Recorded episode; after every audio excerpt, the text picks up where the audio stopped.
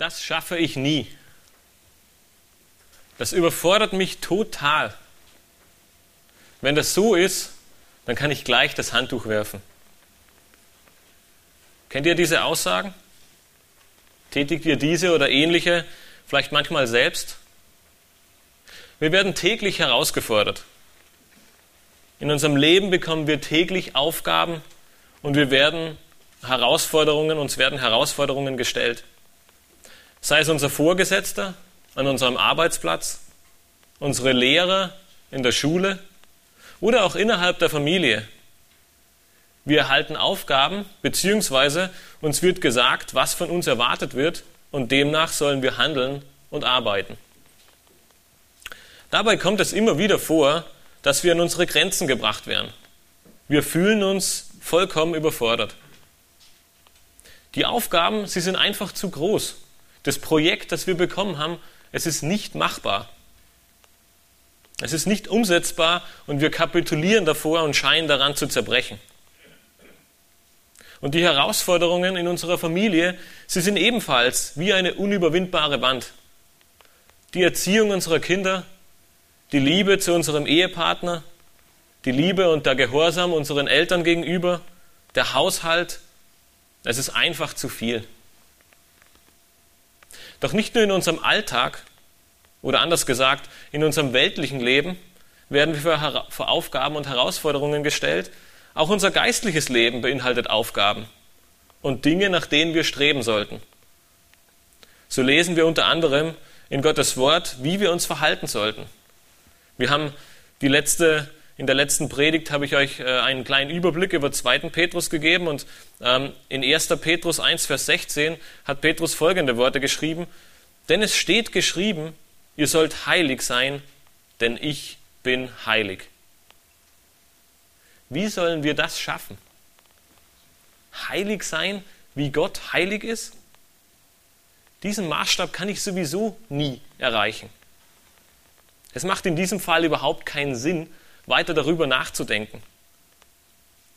Und so ist es häufig so, dass wir kapitulieren und keine Chance sehen, Gott jemals gerecht zu werden.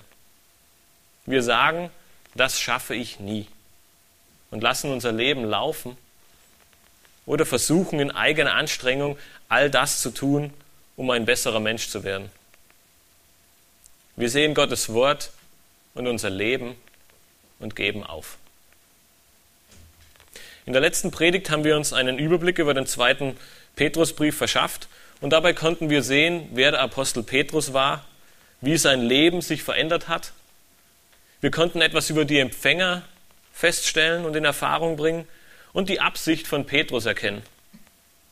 So wissen wir, dass er die Empfänger dazu aufgerufen hat, in der Erkenntnis zu wachsen, um vor ihr Lehrern und deren falschen Lehren gewappnet zu sein. Petrus fährt in den nächsten Versen nun fort und wir werden nun erörtern, welchen, welchen Einfluss diese Erkenntnis auf unser Leben hat. Ich hatte euch in der letzten Predigt äh, die Verse 1 und 2 äh, gelesen und versucht anhand dieser beiden Verse euch einen Überblick über den zweiten Petrusbrief zu geben.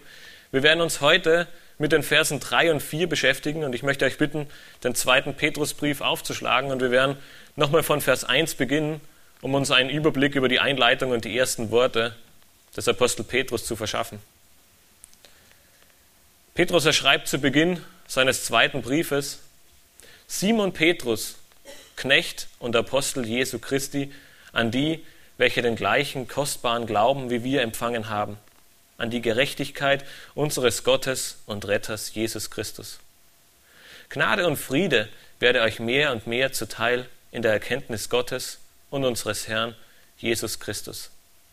Da seine göttliche Kraft uns alles geschenkt hat, was zum Leben und zum Wandel in Gottes Furcht dient, durch die Erkenntnis dessen, der uns berufen hat, durch seine Herrlichkeit und Tugend, durch welche er uns die überaus großen und kostbaren Verheißungen gegeben hat, damit ihr durch dieselben göttlicher Natur teilhaftig werdet, nachdem ihr dem Verderben entflohen seid, das durch die Begierde in der Welt herrscht.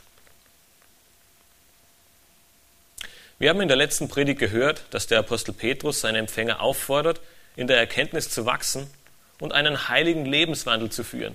um nicht vor Irrlehrern fortgerissen zu werden. Aber wie können wir überhaupt ein Leben in Gottes Furcht führen und zu einer Ehre und zu seiner Ehre leben? Nun, wir sehen in diesen Versen 3 und 4, dass wir einige wunderbare Verheißungen und einige wunderbare Aussagen in diesem Wort und in dieser Stelle finden. Und ich möchte euch heute gerne drei Dinge aufzeigen, wie wir diesen Lebenswandel führen können. Und die erste Sache ist, wir sehen das gleich zu Beginn in Vers 2, dass es durch seine göttliche Kraft ist. Petrus erzeigt seinen Empfängern auf, dass die Erkenntnis Gottes weit mehr beinhaltet, als einfach nur von Gott zu wissen, als einfach nur zu wissen, ja, es gibt einen Gott. Der Übergang von Vers 2 zu Vers 3 scheint im ersten Moment etwas holprig zu sein, doch wir sehen in Vers 3, dass immer noch das große Thema die Erkenntnis Gottes ist.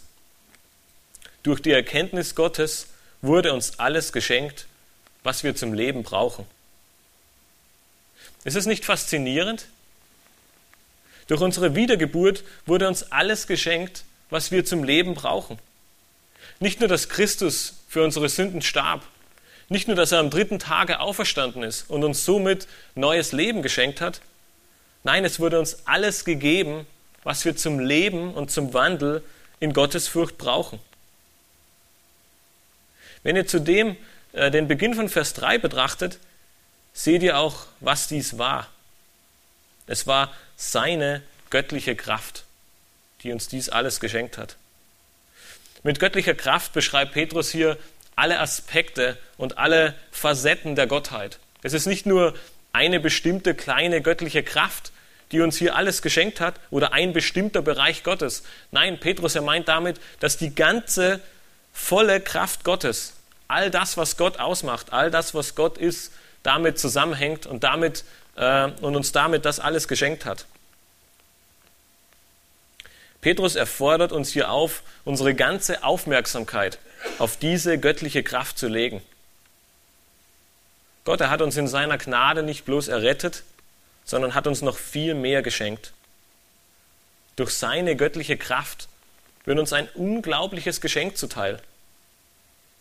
Zudem haben wir viele kostbare Verheißungen bekommen, auf die wir später etwas näher eingehen werden. Ich möchte hier ganz kurz innehalten.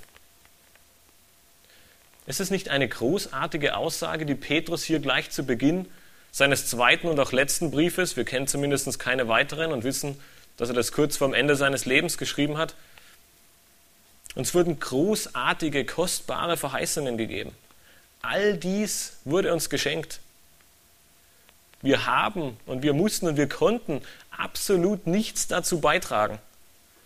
Wir müssen uns nichts erarbeiten, wir müssen nichts Besonderes leisten, oder irgendwelche bestimmten Rituale tun. Gott möchte von uns, dass wir in Einklang mit seinem Wort leben, in Ehren, in Lieben und in Dienen. Wenn wir uns Gottes Willen und seinem Wort unterordnen, werden wir ein Leben in Gottes Furcht praktizieren und einen heiligen Lebenswandel führen. Doch ist es so, dass es, uns, dass es an uns liegt, all das zu vollbringen? Einige von euch wissen vielleicht, dass wir die letzte Woche in Rom waren und wir durften neben ähm, der Auslegung des Römerbriefes viele Sehenswürdigkeiten in Rom besichtigen. Und eine dieser Sehenswürdigkeiten sind die La, La Scala Sancta, die heiligen Treppen.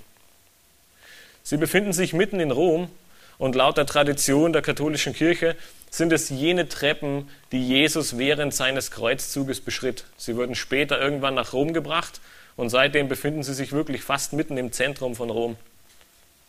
Martin Luther er beschritt jene Treppen 1511 auf seinen Knien. Und viele, viele Menschen tun das heute ebenso. Wenn man vor diesen Treppen steht, dann sieht man Hunderte, Tausende Menschen, die auf ihren Knien diese Treppen nach oben kriechen. Nur wozu? Überall in, dieser ganzen, in diesem ganzen Bereich sind Schilder angebracht, auf denen deutlich steht, wenn Sie diese Treppen auf Ihre Knien nach oben kriechen, dann werden Sie keine Sündenvergebung erhalten. Aber es sind gute Werke, die Sie tun. Es wird Ihnen etwas zu Ihrem Glaubensleben hinzugefügt werden, um vielleicht ein bisschen heiliger zu sein, um etwas dazu beizutragen, um gerecht vor Gott zu stehen. Petrus, er verkündigt hier genau das Gegenteil. Wir können absolut nichts dazu beitragen. Seht euch nochmal Vers 3 an.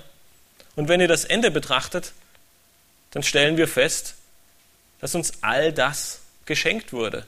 Und zwar durch die Erkenntnis dessen, der uns berufen hat. Gott ist der Urheber all dieser Dinge. Ohne Berufung keine Erkenntnis. Ohne Erkenntnis keine Errettung. Und ohne Errettung ebenso kein wenig, äh, kein Leben und kein Wandel in Gottesfurcht. Es nützt uns nichts auf Knien über diese Treppen oder auf diese Treppen hinauf, hinauf, hinauf zu Gebote zu halten oder Ritualen zu folgen. Nichts von alledem trägt auch nur ein kleines bisschen dazu bei, ein besserer Mensch in den Augen Gottes zu werden. Wir können keine Rechtfertigung vor Gott bringen. Wir können durch unsere eigenen Anstrengungen nichts, nichts hinzutun, um Gott in irgendeiner Art und Weise wohlgefällig zu sein. In und durch Christus haben wir bereits alles erhalten. Der wahre Weg zu einem heiligen Wandel und eine innige und enge Gemeinschaft mit Gott ist die Erkenntnis. Diese Erkenntnis und die Gemeinschaft ist das Herzstück von geistlicher Kraft und von Wachstum. Es ist schon einige Zeit her, aber Theo hat äh, durch, den, durch das erste Kapitel des, Kolosser, des Kolosserbriefes gepredigt. Und wir sehen in den Versen 9 bis 12 in Kolosser 1, dass uns Paulus Folgendes zuspricht und uns Folgendes sagt. Deshalb hören wir auch seit dem Tag, da wir es vernommen haben, nicht auf, für euch zu beten und zu bitten dass ihr erfüllt werdet mit der Erkenntnis seines Willens in aller geistlichen Weisheit und Einsicht, damit ihr des Herrn würdig wandelt und ihm in allem wohlgefällig seid, in jedem guten Werk fruchtbar und in der Erkenntnis Gottes wachsend, mit aller Kraft gestärkt, gemäß der Macht seiner Herrlichkeit, zu allem standhaften Ausharren und aller Langmut mit Freuden, indem ihr dem Vater Dank sagt, der uns tüchtig gemacht hat, teilzuhaben am Erbe der Heiligen im Licht. Ist es nicht herrlich? Durch die Erkenntnis Gottes werden wir würdig wandeln und Gott in allem wohlgefällig sein. Und selbst dies alles hat Gott uns geschenkt. Durch seine Berufung wurden wir dazu vorherbestimmt. Diese Berufung ist es auch, die Petrus in den folgenden Worten von Vers 3 anspricht. Wir wurden durch seine Herrlichkeit und Tugend berufen. Der Akt der Berufung ist also ein Zeichen und eine Demonstration von Gottes Herrlichkeit und von seiner Tugend beziehungsweise von seiner Güte. Durch Gnade wurden wir berufen, durch Gnade wurden wir errettet und durch Gnade wurde uns alles geschenkt. Was denkst du über deinen Wandel als Gläubiger? Ist es aussichtslos? Versuchst du alles und kommst doch nie ans Ziel? Uns wurde alles geschenkt, was wir zu einem heiligen Wandel brauchen. Was sagst du dazu? Zu oft überlegen wir uns, welche Gesetze, welche Rituale oder welche Traditionen wir halten sollen. Wie wir versuchen sollen, mit unseren eigenen Fähigkeiten ein besserer Christ zu werden heiliger zu wandeln und Gott mehr zu gefallen. Wenn du diesen Weg nicht mehr gehen möchtest oder bisher immer wieder gescheitert bist, dann sieh dir heute diese Aussage Gottes an. Er hat uns alles geschenkt, was wir brauchen, um in Gottes Furcht zu leben. Und wie? Durch die Erkenntnis Gottes. Der Schlüssel für einen würdigen Wandel liegt nicht im Gesetz, sondern in der Erkenntnis Gottes. Unsere Liebe zu Gottes Wort, unser Verlangen nach Gebet, unser Wunsch nach einer innigen Beziehung zu Christus, das sind die wahren Indikatoren für unser geistliches Leben. Wie geschieht Veränderung? Wir alle wissen es. 2. Timotheus 3 sagt es uns deutlich. durch Gottes Wort. Wie willst du ein anderer Mensch werden und Christus ähnlicher werden, wenn du Gottes Wort nicht liest? Oder wenn du dem ausgesprochenen Wort Gottes nicht zuhörst? Wie willst du in der Erkenntnis wachsen, wenn du den Predigten kein Gehör schenkst? Wie willst du Christus näher kommen, wenn du nicht in die Beziehung zu ihm investierst?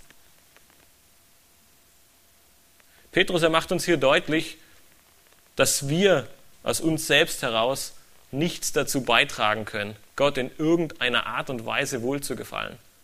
Christus, er ging für uns ans Kreuz und hat uns all dies geschenkt. Es ist Gottes Geschenk an uns, dass wir heilig leben können, dass wir in Gottes Furcht leben können. Und Petrus, er ruft uns nicht aus, uns auf diesem Geschenk jetzt auszuruhen, sondern in der Erkenntnis zu wachsen. Er macht uns deutlich, dass Gott uns alles geschenkt hat. Wir müssen nichts dazu beitragen und wir können es auch nicht, sondern wir sollen in der Erkenntnis wachsen. Nach diesen Versen könnten wir denken, das ist unglaublich. Uns wurde alles zu einem Leben in Gottes Furcht und für einen wahrhaftigen Wandel geschenkt. Was soll jetzt noch kommen? Doch dies ist nicht alles. Gott hat uns noch viel mehr vorbereitet, uns noch viel mehr gegeben und er hat uns kostbare Verheißungen geschenkt. Und genau durch diese kostbare Verheißungen, durch diese, durch diese überaus großen Verheißungen, werden wir noch mehr sehen, was Gott uns ermöglicht hat und was Gott uns geschenkt hat. Seht euch mit mir nochmal den ersten Teil von Vers 4 an. Petrus erfährt hier fort und zeigt uns, dass der Herr uns durch seine Herrlichkeit und Tugend noch viel mehr bereitet hat. Er hat uns überaus große und kostbare Verheißungen geschenkt.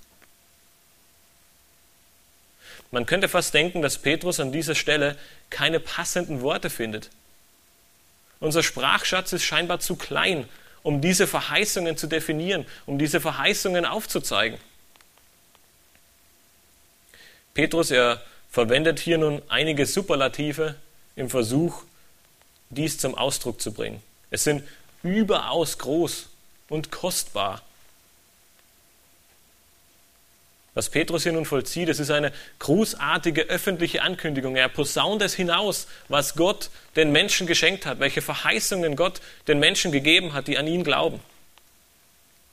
Und diese Ankündigung, sie soll nun dazu dienen, um zu erkennen, dass wir nicht nur ein Geschenk von Gott erhalten haben, sondern dass wir Verheißungen von Gott bekommen haben. Diese Verheißungen, sie dienen als Siegel, sie dienen als Pfand, sie dienen als eine feste Zusicherung Gott erbricht keine Verheißung. Er steht zu seinem Wort und alle Verheißungen, die er bisher gegeben hat, sind auch so eingetreten oder sie werden eintreten. Wir könnten jetzt Stunden damit verbringen, uns all die wunderbaren Verheißungen anzusehen, die Gott uns geschenkt hat.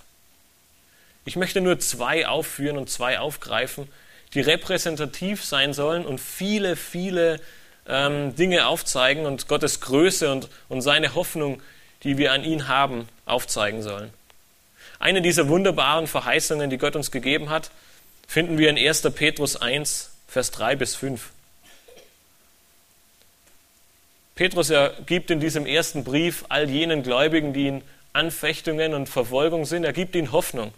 Und er beginnt seinen Brief in Vers 3 mit einem dieser wunderbaren Verheißungen und Zusagen, die Gott uns gegeben hat.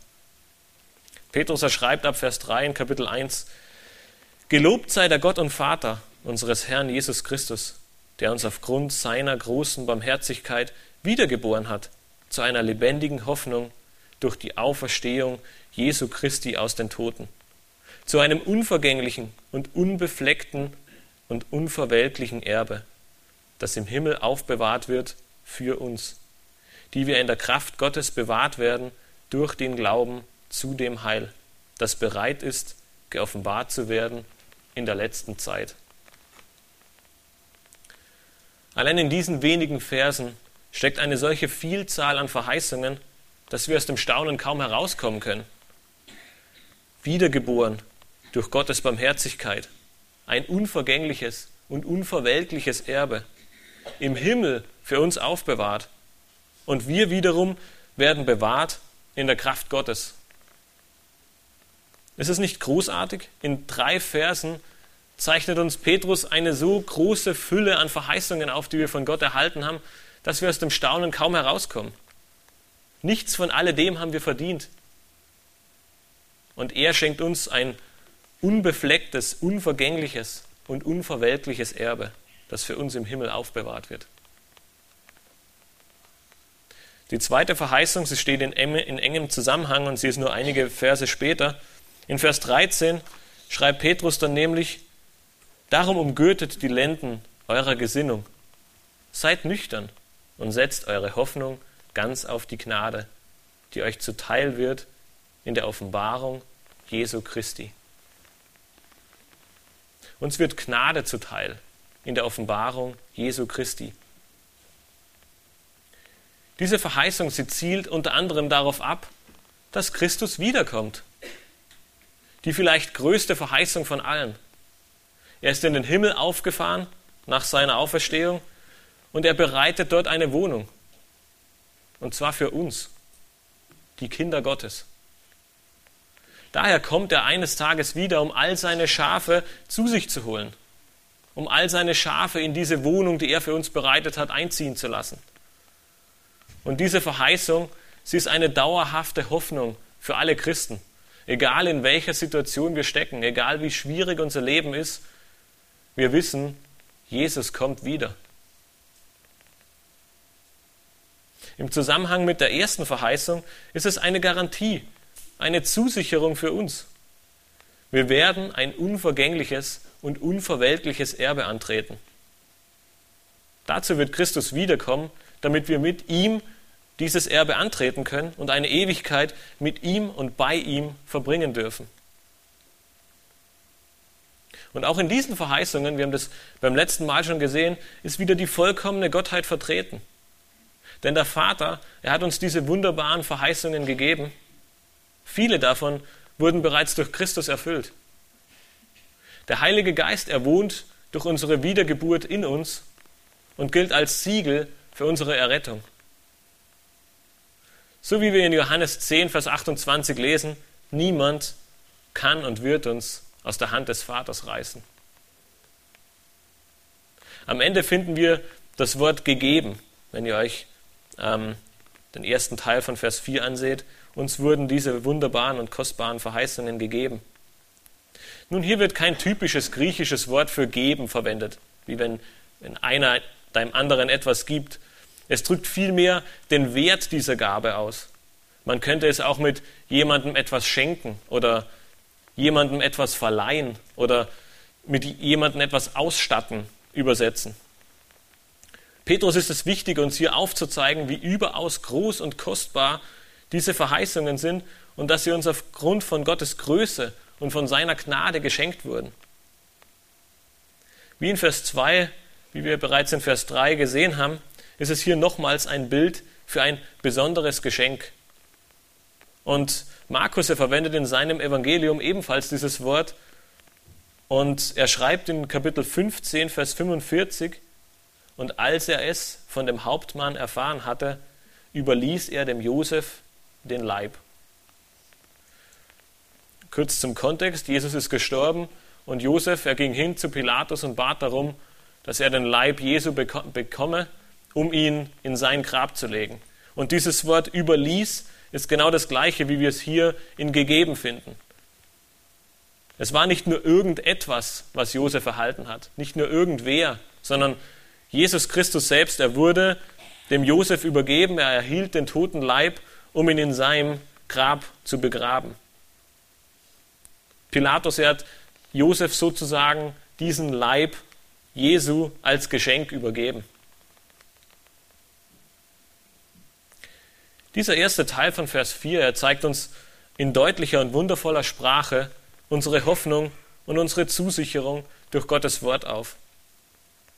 Die Hoffnung, sie stirbt nicht zuletzt, sondern sie ist eine Verheißung durch Gottes Wort an dieser Stelle. Eine Verheißung, die so sicher wie Tag und Nacht ist, die so sicher eintreten wird wie Sommer und Winter. Es gibt nichts daran zu rütteln, es gibt nichts daran zu in Frage zu stellen. Diese Verheißung Gottes, sie wird genauso eintreten und nichts und niemand wird etwas daran ändern oder dies verhindern können.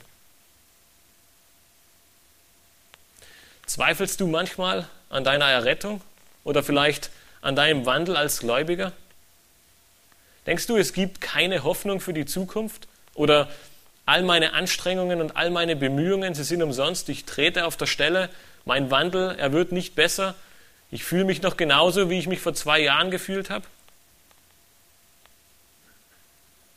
Ich rate dir, lies diese Verse immer wieder durch. Die Schrift, sie ist voll von Verheißungen für unser Leben. Es ist nicht nur hier in 2. Petrus. Von 1. Mose bis Offenbarung ist die Schrift voll von Verheißungen an all jene, die Gott errettet hat, die Gott aus dieser Welt herausgezogen hat. Wenn du weißt, dass Christus für deine Sünden gestorben und auferstanden ist, dann gelten diese Verheißungen auch für dich.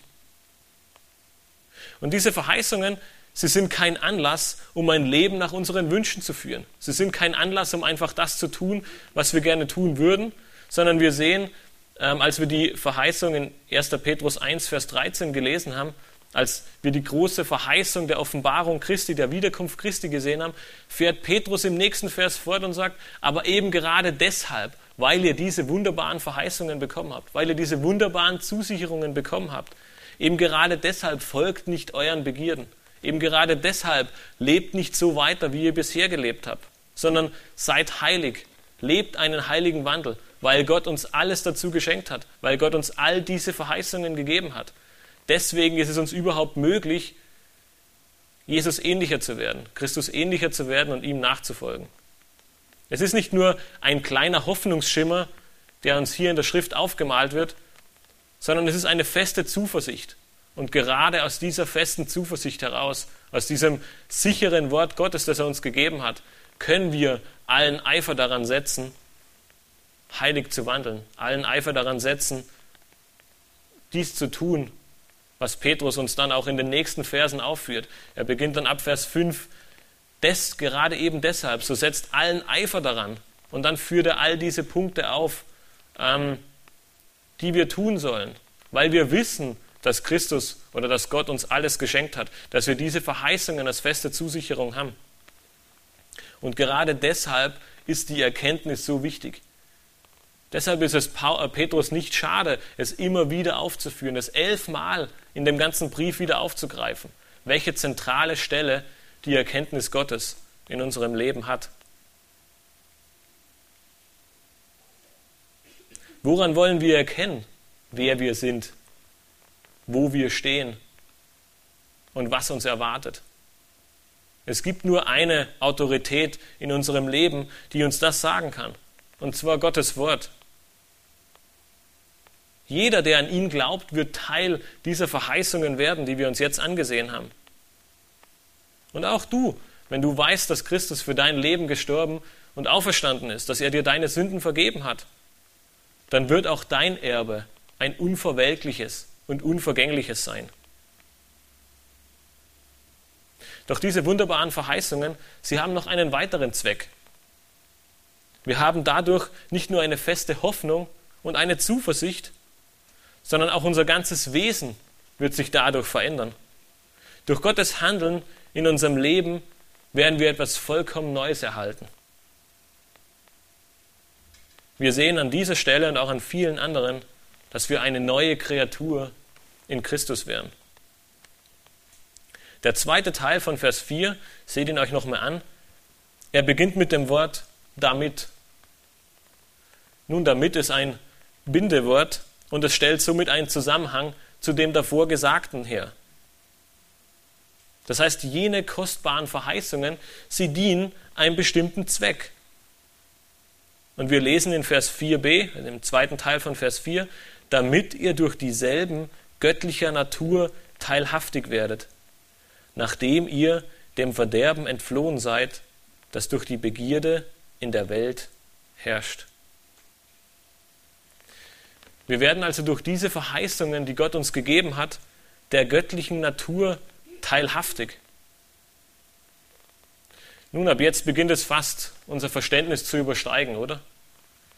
Wir können uns kaum noch vorstellen, was Petrus uns hier eigentlich schreibt. Petrus, er sagt hier, dass wir durch Gottes Verheißungen Teilhaber der göttlichen Natur werden. Teilhaftiges bedeutet wörtlich so viel wie Partner werden. Und äh, man kann es vielleicht am einfachsten illustrieren, indem man sich ein Unternehmen vorstellt. Wenn es in einem Unternehmen mehrere Geschäftsführer gibt oder mehrere Geschäftspartner gibt, die ein Unternehmen, den unter ein Unternehmen gemeinsam gehört, dann ist jeder der gleichen, dann ist jeder dieser einzelnen Personen, er besitzt den gleichen Anteil am Wert und am Gewinn des Unternehmens. Jeder hat das gleiche Recht und jeder hat den gleichen Anteil an diesem Unternehmen. Und genau dies, es drückt dieses Wort hier aus. Wenn wir in Christus sind, wenn wir durch Christus wiedergeboren worden sind, dann sind wir Teil der göttlichen Natur. Wir sind Partner Gottes, könnte man sagen.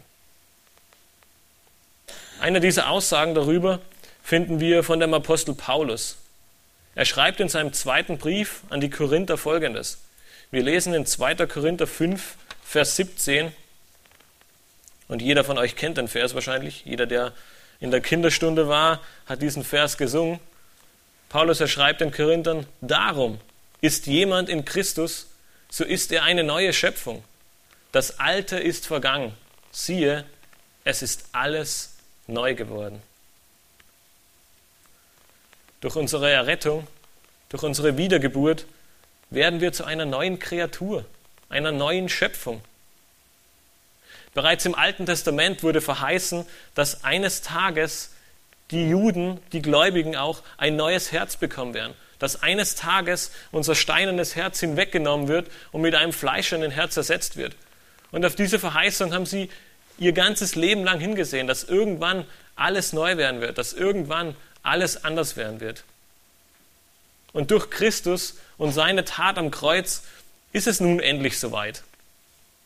Auch diese Verheißung Gottes im Alten Testament, sie hat sich zu 100 Prozent erfüllt. Und wir können nun so Teilhaber der göttlichen Natur werden. Doch was bedeutet das konkret? Wie soll das möglich sein, dass wir Teilhaber der göttlichen Natur werden? Paul, äh, Petrus er ist hier sehr präzise in seiner Wortwahl. Er verwendet nämlich das Wort Natur und nicht Wesen.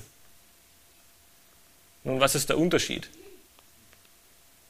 Gottes Wesen, es ist sein Inhalt, es ist seine Person, all das, was Gott ausmacht. Er ist der, der er ist. Das ist sein Wesen, seine Allmacht, seine Allgegenwart, seine Heiligkeit, seine Gerechtigkeit. All das ist Teil des göttlichen Wesens. Und als Mensch können wir somit nie wesensgleich mit Gott werden. Dazu müssen wir nämlich selbst ein Gott werden und das ist unmöglich. Aber Petrus, er verwendet das Wort Natur. Und dieses Wort Natur es drückt mehr einen Wachstum und eine Entwicklung aus. Gott erteilt sozusagen seine Heiligkeit mit uns. Gott, er hilft uns und er gibt, er teilt seine Heiligkeit mit all den Gläubigen, mit all denen, die er errettet hat. Durch unsere Wiedergeburt wurden wir mit dem Geist Gottes versiegelt und seitdem wohnt Gottes Geist in uns. Paulus, er schreibt ebenfalls an die ersten, in, in, im ersten Korintherbrief in Kapitel 6, Vers 19 dazu, oder wisst ihr nicht, dass euer Leib ein Tempel des in euch wohnenden Heiligen Geistes ist, den ihr von Gott empfangen habt, und dass ihr nicht und dass er nicht euch selbst gehört? Durch unsere Wiedergeburt sind wir ein Tempel Gottes. Der Geist Gottes wohnt in uns. Und durch und mit dieser Innewohnung sind wir nun Teilhaber der göttlichen Natur geworden. Gott teilt mit uns seine Heiligkeit. Und durch den Tod Christi, die Innewohnung des Geistes und die Veränderung durch sein Wort können wir ihm so nun ähnlicher werden. Dies ist auch das Ende des Evangeliums. Das Evangelium hört nicht damit auf, zu sagen, ihr seid errettet, sondern das Evangelium hört dort auf, wo es heißt, Wir sollen Christus ähnlicher werden. Und genau deshalb ruft uns Petrus in den folgenden Versen dazu auf, allen Eifer daran zu setzen, alles zu geben, unser Bestes zu tun. Ab Vers 5 schreibt er all diese Dinge auf, die wir tun sollen. Wir sollen, in der, wir sollen tugendhaft sein, in der Erkenntnis wachsen. Wir sollen uns in der Selbstbeherrschung üben, in der Gottesfurcht, im Ausharren, in der Bruderliebe und schlussendlich in der Liebe. Nicht, weil wir es könnten, sondern weil Gott es uns bereits geschenkt hat. Geschenkt hat. Durch den Wachstum in der Erkenntnis, dadurch, dass wir mehr und mehr in seinem Wort graben, uns mehr und mehr mit seinem Wort auseinandersetzen, mehr und mehr Zeit im Gebet verbringen, um Gottes Wort zu studieren, um darüber nachzusehen, um darüber nachzubeten, um wirklich uns vor Augen zu führen, was Christus, was Gott uns in seinem Wort gesagt hat, werden wir in der Erkenntnis wachsen. Und in diesem Wachstum der Erkenntnis werden wir viele andere Dinge vollbringen können, weil wir Christus mehr und mehr ähnlicher werden, weil das Wort Gottes uns verwandeln wird. Und so werden wir in Selbstbeherrschung wachsen können. Wir werden in der Liebe wachsen können. Und somit ist im Umkehrschluss deine Liebe zu deinem Nächsten ein automatischer Beweis oder ein automatisches Zeichen deiner Erkenntnis. Wenn es nicht möglich ist, dass du deinen Nächsten lieben kannst, dann müssen wir uns automatisch hinterfragen, in welchem Stadion der Erkenntnis Gottes befinden wir uns. Spielt das Wort Gottes in unserem Alltag überhaupt eine Rolle? Denn wenn es keine Rolle spielt, dann wird auch unser Leben davon Zeugnis geben. Wenn wir uns nicht selbst beherrschen können, dann ist es keine Frage, dass wir daran arbeiten müssen und den Mund halten müssen um uns selbst beherrschen zu können, sondern wir müssen uns die Frage stellen, welche Rolle spielt Gott eigentlich in meinem Leben? Kenne ich Christus wirklich? Weiß ich, wie er ist? Weiß ich, wer er ist? Wie können wir unseren Nächsten hassen, wenn Gott ihn liebt? Wie können wir mit unserem Nächsten schlecht umgehen, wenn wir wissen, dass er ein Geschöpf Gottes ist? All das sind Fragen, die wir uns stellen müssen. Wir alle sind es nicht wert, von Gott geliebt zu werden. Er tat in unserem Leben den ersten Schritt. Er hat uns geliebt, dass wir noch Sünder waren.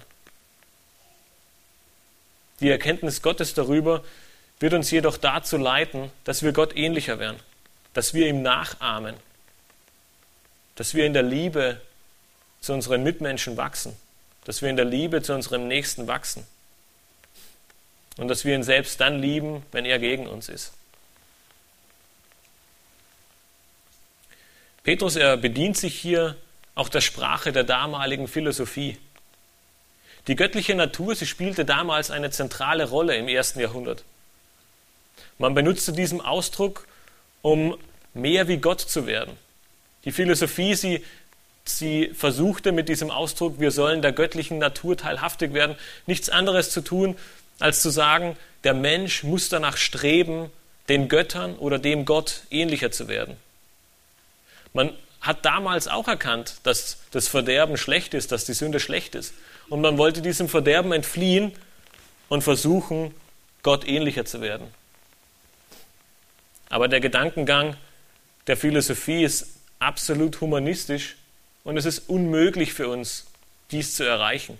Wir können nicht sagen, ab heute höre ich auf, ein schlechter Mensch zu sein und werde wie Gott, wenn Gott nicht in unser Leben eingreift. Wie soll ein gefallener, sündhafter Mensch Gott ähnlicher werden? Aber Petrus, er benutzt nun genau diese Sprache und rückt sie in ein rechtes, man könnte sagen in ein christliches Licht. Nebenbei, ein guter Sprecher nutzt die Sprache, die die Empfänger kennen. Es ist viel einfacher für einen Zuhörer, ähm, wenn man so spricht, dass es der Zuhörer versteht, als wenn man seine eigene Sprache benutzt. Und Petrus, er macht hier genau dasselbe. Die Menschen damals wussten, was es bedeutet, wenn, wenn davon die Rede war, dass wir göttlicher Natur teilhaftig werden. Sie wussten, ich muss versuchen, ein besserer Mensch zu werden, das Alte zu lassen, das Gute zu tun. Petrus, er benutzte diese Sprache, um das falsche Denken aufzuklären und es zu korrigieren. Er macht hier nun nämlich deutlich, dass dies nur durch Gottes Eingreifen und seine Verheißungen ermöglicht werden kann. Er stellt hier die Selbstbestimmtheit des Menschen der Bereitstellung Gottes gegenüber. Er zeigt auf, dass wir als Menschen nichts tun können, wenn Gott es uns nicht vorher bereitstellt. Nicht wir können uns ändern, nicht wir können Gott ähnlicher werden, sondern Gott erstellt uns diese Möglichkeit zur Verfügung. Durch Christi Tod am Kreuz und seine Auferstehung können wir siegreich über die Sünde sein. Und zwar in diesem Leben und darüber hinaus. Dies macht der letzte Teil des Vers 4 deutlich. Ihr könnt euch, wenn ihr den Vers 4 nochmal betrachtet, das Ende von Vers 4, dann stellen wir fest, dass uns all dies erst möglich wurde, nachdem wir dem Verderben entflohen sind. Im Umkehrschluss können wir sagen, dass wir erst ähm, nach dem göttlichen Eingreifen in unser Leben diesem Verderben entfliehen konnten. Niemals aus uns selbst hätten wir jemals sagen können, wir lassen das Schlechte, wir wenden uns vom Verderben ab und gehen dem Guten zu, wenn Christus, wenn Gott nicht vorher in unser Leben eingegriffen hätte. Gottes Gnade in unserem Leben und sein Eingreifen, es hat so viel Einfluss in unserem Leben, dass wir uns es häufig gar nicht vorstellen können. Wie häufig machen wir uns Gedanken darüber, was es wirklich für einen Einfluss in unserem Leben hatte, als Gott in unser Leben trat, als Gott uns aus dem Verderben herausgerissen hat, um uns eine Ewigkeit mit ihm zu ermöglichen. Unser Endziel und die göttliche und endgültige Hoffnung und die Verheißung, die wir haben, ist, dass wir der göttlichen Natur in vollem Umfang teilhaftig werden. Wenn wir eines Tages bei Gott sein werden, und er uns in sein Ebenbild verwandelt, dann werden wir ihm vollkommen gleich sein in seiner Natur. Nicht in seinem Wesen, aber in seiner Natur. Ist das nicht herrlich? Ist es nicht eine Verheißung, die wir haben, auf die wir uns freuen können? Der Apostel Johannes, er schrieb am Ende seines Lebens in seinem ersten Brief in Kapitel 3, Vers 2, Geliebte, wir sind jetzt Kinder Gottes und noch ist nicht offenbar geworden, was wir sein werden. Wir wissen aber, dass wir ihm gleichgestaltet sein werden, wenn er offenbar werden wird, denn wir werden ihn sehen, wie er ist.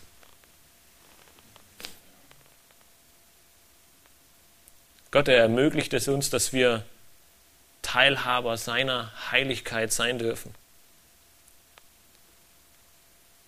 so können und können, so können und kommen wir ihm auch täglich, täglich näher, wenn wir innige Gemeinschaft mit ihm haben, wenn wir danach streben, das zu tun, was er von uns möchte.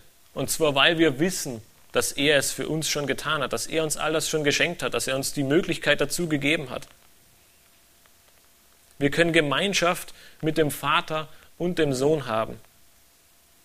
Wenn wir unsere Gedanken auf Christus fixieren und in ihm bleiben, dann bleiben wir in dieser himmlischen Berufung, die er uns aufgemalt hat.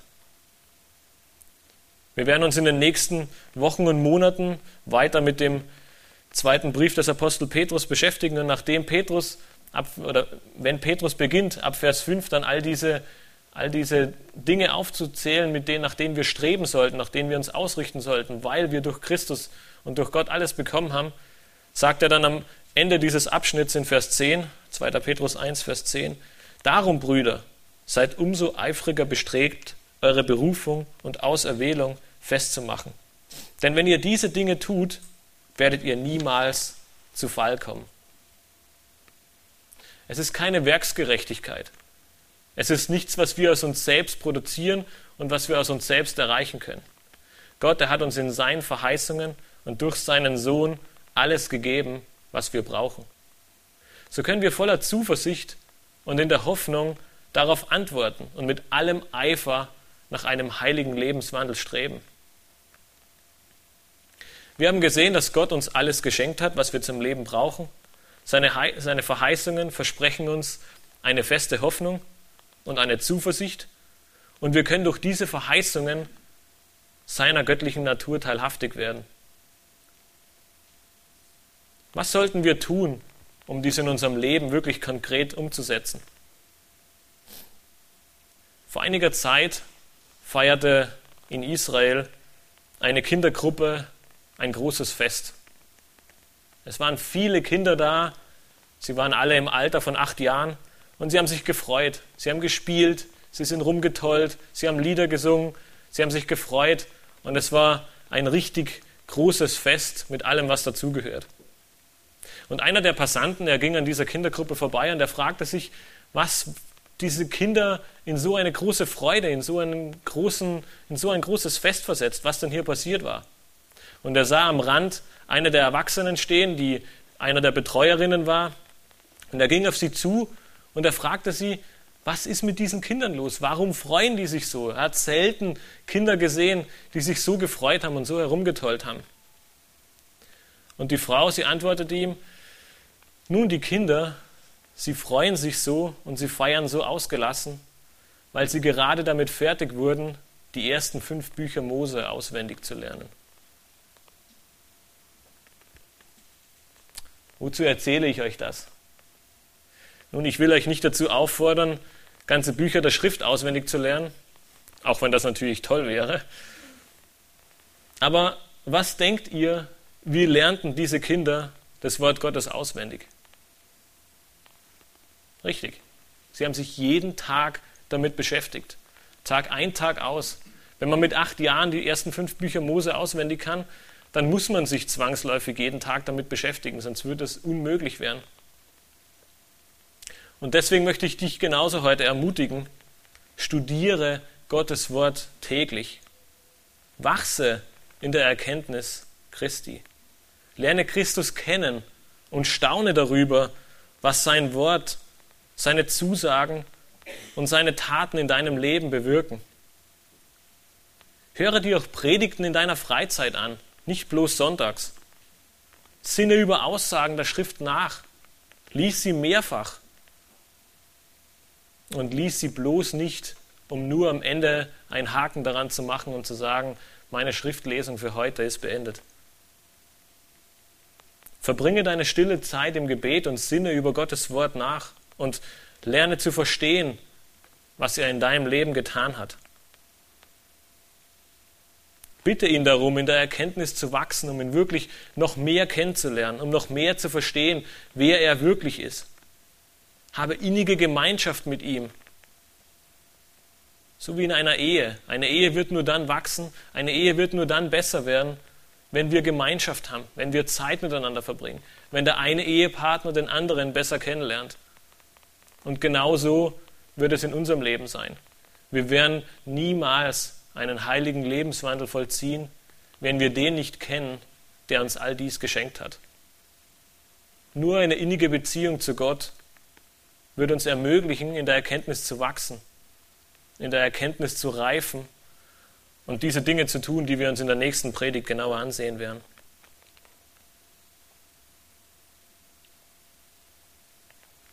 Wenn wir in der Erkenntnis wachsen, dann wird es Folgen für unser ganzes Leben haben. Ich hatte vorher angesprochen, wie können wir unseren Nächsten hassen, wenn Gott ihn liebt? Wenn wir in der Erkenntnis wachsen, wenn wir feststellen, was wahre Liebe tatsächlich bedeutet, wie wahre Liebe aussehen soll und dass wahre Liebe kein Empfinden rund um den Bauchnabel ist, sondern dass es keine Schmetterlinge im Bauch sind, sondern dass es eine Entscheidung ist und dass Gott uns auch das geschenkt hat, unsere Nächsten zu lieben, selbst unsere Feinde. Die Erkenntnis Gottes, sie wird große Einflüsse und einen großen Einfluss auf unser Leben haben. Und nicht du wirst ab dem Moment versuchen voranzugehen und heiliger zu leben, sondern Gott. Und dadurch wird Selbstbeherrschung, Liebe und Freude in dein Leben einziehen. Wenn du denkst, ich schaffe es niemals, Christus ähnlicher zu werden, dann wisse, seine göttliche Kraft hat dir alles geschenkt, was du zum Leben und zum Wandel in Gottes Furcht benötigst. Lass uns aufstehen. Ich würde gerne mit Gebet abschließen. Jeder, der gerne noch beten möchte, kann dies gerne tun und ich schließe am Ende einfach ab.